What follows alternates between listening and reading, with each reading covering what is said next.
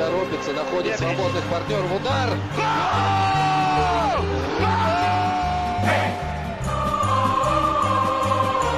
Гол! Russisch Brot, der Podcast zur Fußball-W M zwanzig achtzehn. Von der Taz und Detektor F M. Finale! Oh! Finale! Und jetzt pass auf! Oh. Spiel um Platz drei! Nee, nee, kann man nicht mal singen. Was soll das für ein Spiel sein? Spiel um Platz drei. Wir schauen mal, äh, noch mal kurz aufs Wochenende. Wir haben das ähm, Finale am Sonntag. Frankreich gegen Kroatien. Und wir haben das, wenn man denn wirklich ganz lieb gesonnen ist, das kleine Finale oder Spiel um Platz drei, Belgien gegen England. Bist du ein Freund von dieser Partie? Nicht direkt. Also schöne Spiele am Ende können das echt noch sein, weil es oft viele Tore gibt. Die haben ja nicht mehr viel zu verlieren, beziehungsweise gar nichts zu verlieren. Deswegen gibt es manchmal viele Tore, schön anzuschauen, aber für die Mannschaften, für die Trainer ist das vielleicht nicht ganz so cool, am Ende von so einem Turnier, was, wo man eigentlich fast nur Spiele gewonnen hat, dann noch mit, einem, mit einer Niederlage rauszugehen. Du hast gerade gesagt, für Trainer ist es nicht immer so ähm, besonders toll.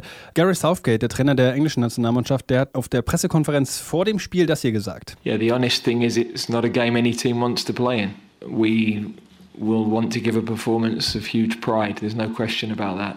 It is always, every time we wear the shirt of our national team, we want to play with pride, we want to play well and we want to win. Also der ist wirklich auch nicht so ein Fan davon. Du hast es gerade gesagt, eine Mannschaft, die spielt sich bis ins Halbfinale und eine der beiden Teams, Belgien oder England, wird ja verlieren. Das heißt, die gehen am Ende mit zwei Niederlagen raus. So richtig fair ist es nicht. Ja, und gerade Kevin de Bruyne hat auch noch vor laufenden Kameras gesagt, ja, wenn wir das Spiel gewinnen, dann können wir echt glücklich in Urlaub gehen und äh, auf Tonus natürlich, wenn nicht, dann nicht. Dann wird es ein Kackurlaub. Wir sprechen über das Wochenende, das letzte Wochenende dieser W M und über die beiden Partien, dann mit Barbara Oettel von der Taz. Und wir haben, ja, müssen Abschied nehmen. Abschied nehmen. Von unseren zwei Korrespondenten, heute hören wir nochmal Johannes Kopp zum Abschluss. Der nimmt Abschied von Russland, wir von ihm. Irgendwie müssen wir uns alle langsam verabschieden und wir hören einfach mal rein, was er Moskau noch zu sagen hat. Es ist mein letzter Tag in Moskau. Die W M ist mit diesem Tag für mich zu Ende. Zum ersten Mal bin ich in meinem Leben in Russland gewesen und zugleich bin ich in der Kunstwelt der FIFA gewesen. Eine Kunstwelt, die sich auch bestens in Russland ausbreiten ließ. Wenn man so ein irrationales Event begleitet, verliert man selbst jeglichen Realitätsbezug. Wenn man quasi allein unter Argentiniern in einem Zug mit spanischen Ansagen von Moskau nach Nischni Nowgorod reist und dort in der Stadt schon andere fünfzehntausend Argentinier sich herumtreiben, wenn in jedem Moskauer Metrowagen, den man betritt, auch irgendein schwedischer, mexikanischer, tunesischer oder sonst ein Fußballfan sitzt, wenn im Medienzentrum der brasilianische Radiokollege nebendran für seinen einminütigen Spielbericht so viele Wörter ausstößt, wie ich in meinen gesamten W M-Tagebucheinträgen hier, ja dann fängt man irgendwann selbst dran zu glauben an, dass es nichts Wichtigeres gibt als Fußball. Dann lässt man sich auch gern gefangen nehmen von diesem faszinierenden Spiel. Dann verschwindet alles unter dieser Fußballfolie. Das macht diese W M so interessant für Machthaber wie Putin. Die Realitätsbezüge verschwimmen, es lassen sich bestens Illusionen verbreiten.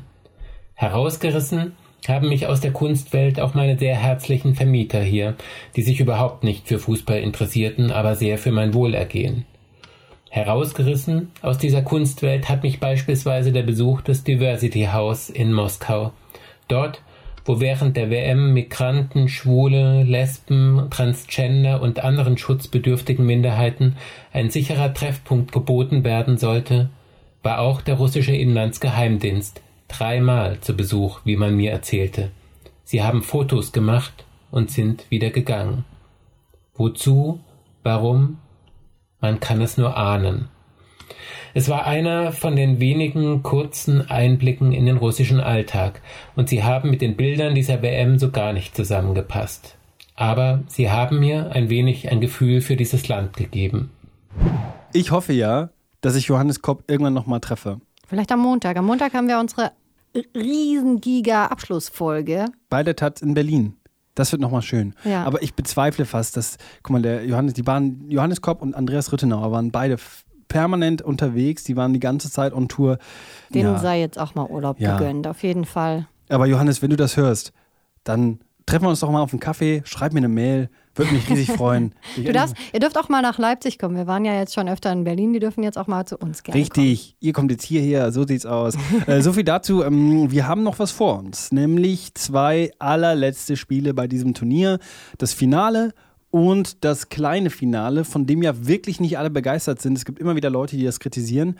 Du gehörst auch so ein bisschen dazu. Ich gehöre so ein bisschen dazu. So aus Zuschauersicht kann das ganz schön sein, aber aus Trainersicht, aus Spielersicht, wie sich auch manche jetzt schon geäußert haben. Und die Seite haben. Kennst du ja auch. Du bist ja auch Ich Kickerin. Kenne alle Seiten. Ich bin auch Trainerin. Du bist auch Trainerin? Ich bin auch Trainerin. Siehst du, dann weißt du ja, wie sich das anfühlt. Wir sprechen mit Barbara Oettel, die ist Expertin oder ja Teil des W M-Teams der Taz und ähm, fragen sie, das Spiel um Platz drei, ist das eine faire Kiste und wie geht das Finale aus? Und ich bin ganz gespannt, was sie zu sagen hat. Hallo Barbara. Hallo. Hallo. Das ist das letzte Wochenende der W M. Wir haben noch zwei Spiele vor uns, Belgien gegen England und Kroatien gegen Frankreich. Glaubst du, das wird ein krönender Abschluss für dieses Turnier? Ich glaube ja, und zwar aus verschiedenen Gründen. Sogar das Spiel, das kleine, sogenannte kleine Finale wird interessant werden, aus unterschiedlichen Gründen, die wir gleich noch besprechen können. Und äh, ich gehe davon aus, dass die Franzosen nochmal richtig durchstarten am Sonntag und dann auch den Titel mit nach Hause nehmen. Man hat ja in den letzten Tagen schon so ein bisschen wieder Kritik gehört, Spiel um Platz drei. Es wird liebevoll das kleine Finale genannt, aber eigentlich ist das gar nicht so beliebt. Also zum Beispiel Southgate, der Trainer von England, der hat gesagt, das ist ein Spiel, was eigentlich kein Team gerne spielt. Was meinst du? Ich weiß gar nicht, ob man das so sagen kann. Wenn wir uns an die Halbfinals, an die Spiele um den dritten Platz erinnern, dort die Deutschland gespielt hat zweitausendsechs gegen Portugal und zweitausendzehn gegen Uruguay, das waren wunderschöne Spiele. Und deshalb würde ich auch sagen, das Spiel um den dritten Platz, natürlich jeder möchte ins Finale, aber nichtsdestotrotz bietet es auch ganz viele Möglichkeiten. Das bietet, man hat keinen Stress mehr, es geht um nichts mehr eigentlich, aber man will gut aussehen. Vielleicht empfiehlt sich der eine oder andere Spieler, der beim Turnier noch nicht zum Zuge gekommen ist, äh, bei dem einen oder anderen äh, Verein. Äh, man kann den Fans nochmal viel Freude machen, befreit aufspielen und wie gesagt, diese beiden von mir zitierten Spiele waren ja auch der Beweis dafür, dass man einfach auch schönen Fußball sehen konnte. Jetzt ist Southgate nicht der erste Trainer, der dieses Spiel kritisiert. zweitausendvierzehn war Louis van Gaal der erste, der das ziemlich klar und öffentlich gesagt hat und nicht, weil jetzt er selber keine Lust auf dieses Spiel hatte, sondern sein Argument war, naja, da sind zwei Mannschaften, die haben eigentlich ein super Turnier gespielt, beide, und eine der beiden Mannschaften wird auf jeden Fall mit zwei Niederlagen nach Hause gehen und sich fühlen, als wären sie die größten Verlierer. Ist das dann vielleicht aus der Perspektive doch eher ein Spiel für die Funktionäre, statt für die beiden Teams, die da nochmal ran müssen? Naja, ich meine, was ist eigentlich bei, bei, bei diesen Art Wettbewerben keine Spiele für die Funktionäre, wenn man es jetzt mal zynisch sagen will, aber ich glaube, man kann da unterschiedlicher Meinung sein, aber ich würde trotzdem bei, bei meinem Standpunkt bleiben, dass man daraus auch was machen kann. Natürlich ist es in gewisser Weise undankbar und für den, der dann letztendlich den undankbaren, undankbaren vierten Platz bekommt, wahrscheinlich noch etwas äh, frustrierender. Aber nichtsdestotrotz kann man was draus machen. Kevin de Bruyne hat sich ja auch so ein bisschen geäußert und meint, also ja, wenn wir das Spiel nochmal gewinnen, dann können wir glücklich in den Urlaub fahren. Also äh, den O-Ton, den man da nicht gehört hat, war quasi, wenn wir es nicht gewinnen, können wir nicht ganz so glücklich in den Urlaub fahren. Ähm, vielleicht auf der einen Seite natürlich nicht so ein schöner Abschluss für so ein Turnier, ähm, aber eigentlich könnte das auch nochmal ein richtig schönes Spiel werden. In der Vergangenheit waren Spiele um Platz drei immer auch mit sehr vielen Toren gesegnet. Was, was erhoffst du dir von dieser Partie? Ich erhoffe mir auch Tore natürlich. Und ich glaube auch, dass die Belgier, die ja nun wirklich ein gutes Turnier gespielt haben, ich meine, wir reden immerhin von, vom Spiel um den äh, dritten Platz, das ist ja nicht nichts, äh, dass die im Grunde nochmal auch zeigen können, was sie eigentlich drauf haben. Und bei den Engländern, das, da hat man ja die begrenzten Möglichkeiten äh, gesehen in, im, im Halbfinale, dass sie eben nicht mehr in der Lage waren, das nochmal zu drehen. Aber ich glaube, man, man wird sich da auf ein interessantes Spiel einstellen können. Wir tippen das gleich am Ende alles zusammen, so wie wir bisher das auch immer gemacht haben. Lass uns auch auf das äh, zweite Spiel und das mit Abstand deutlich wichtigere Spiel jetzt schauen. Ähm, und zwar am Sonntag, wenn es um alles oder nichts geht, im Finale. Böse Zungen sagen, dass das ein Finale ist, dass diese Weltmeisterschaft irgendwie auch verdient hat. Ähm, hört man da so ein bisschen was Missgünstiges raus? Was heißt missgünstig? Ich würde sagen, diese, die, äh, die ganze W M war ja ein, teilweise eine Ansammlung von Absurditäten und Skurrilitäten. Ich meine, niemand hätte, ist mir jedenfalls keiner bekannt, der auf Kroatien im Endspiel gesetzt hätte. Nun sind sie, sind sie dahin gekommen. Und insofern spiegelt dieses etwas ungewöhnliche Finale ja auch den Verlauf dieser ganzen, dieser ganzen Weltmeisterschaft wider. Und, ähm, aber ich glaube schon, dass wir uns da auf ein interessantes Spiel freuen können. Und die Franzosen haben ja gezeigt, äh, ähm, zu was sie in der, zu was sie in der Lage sind. Und ich würde denken, nach dem, was ich bisher gesehen habe, dass sie in allen Bereichen, gut, die Kroaten sind auch unterschätzt, das äh, muss man auch sagen. Es wurde ja auch bemängelt, nicht zuletzt von den Spielern selbst. Aber ich glaube, dass sowohl im Sturm wie im Mittelfeld als auch in der Verteidigung die im Grunde den Franzosen das Wasser nicht reichen können. Ist das wirklich so eindeutig? Wir haben äh, zum Beispiel mit Jan Feddersen gesprochen am Dienstag, der gesagt hat, na Moment mal, man muss, äh, man muss da aufpassen. Der hat sogar gesagt, es wird eine Verlängerung geben und es wird ganz, ganz knapp für Frankreich. Also du hast das gerade auch selber angedeutet, dieses, dieses Unterschätzen der Kroaten, ähm, das hat es bei diesem Turnier schon oft gegeben und jetzt sind sie doch so weit. Also wird das wirklich so, so, ein, so ein klarer Sieg, wie das auf dem Papier aussieht, oder wird das ein Spiel, das so heiß umkämpft wird, wie man das jetzt auch im Halbfinale bei Kroatien gesehen hat? Nein, also ich glaube, dass die, die Kroaten haben den unbedingten Siegeswillen, das sagen die Spieler ja auch selbst. Also wir sind zwar klein, aber wir haben die Eier und wir wollen jetzt die, diesen Titel nach Hause holen. Aber wie gesagt, wenn man sich die Mannschaft, die Mannschaften anguckt, auch im Vergleich, auch mit, mit diesen herausragenden Spielern, die auch die Franzosen aufzubieten haben, nichts gegen einen äh, Mandžukic oder Modric, aber im Gesamtfeld sozusagen würde ich doch denken, dass es eine eindeutige Sache für Frankreich wird. Frankreich hat eine der besten, wenn nicht die beste Abwehr dieses Turniers, würde ich mal sagen. Ganz starke Defensive. Kroatien hat mit den besten Willen, den ich so gesehen habe. Die hatten Bock, das zu gewinnen. Die haben sich richtig, ich sag's mal so, den Arsch aufgerissen ähm, für einen Sieg. Was müssen die machen? Was muss Frankreich zum Beispiel machen, um diesen Willen zu brechen bei Kroatien, um diese Mannschaft zu knacken? Ja, um, um die Mannschaft zu knacken, müssen sie im Grunde das alles äh, aufbieten, was sie anzubieten haben. Und da kann man ja wen auch immer, ob man einen Herrn Griezmann nimmt, einen Herrn Mbappé oder Kanté, äh, da gibt es ja, also in jeder, beziehungsweise in jeder Position auf dem Feld äh, gibt es verschiedene Namen, die man da nennen kann. Und ich glaube, sie werden sie knacken. Das ist eine ganz starke Triebfeder äh, gewesen bei den Kroaten, diese, diese Lust äh, wirklich äh, zu gewinnen und auch diesen Trotz, zu zeigen, man kann es eben trotzdem, aber das wird, äh, glaube ich, gegen Frankreich nicht reichen. Und vielleicht aus der anderen Perspektive, welche Möglichkeiten hat denn Kroatien? Was kann denn Kroatien machen, um das äh, kleine Fußballwunder zu schaffen? Gut, ich meine, wir haben das, äh, wir haben das im Halbfinale gesehen, dass sie, dass sie natürlich einzelne äh, Spieler, auch so der, dieser, der, der Torschuss von, äh, von Mandžukic, war großartig. Aber ich, ich glaube, gut, ich glaube trotzdem, dass sie äh, im Zusammenspiel dieser einzelnen Exponenten, die sich da immer wieder hervortun, dass sie trotzdem dieser geballten Kraft der Franzosen äh, wenig entgegensetzen können. Sie haben, sie werden ihre Möglichkeiten nutzen. Die Frage ist, ähm, wie defensiv wird gespielt? Das ist ja etwas, was das ganze Turnier durchzogen hat.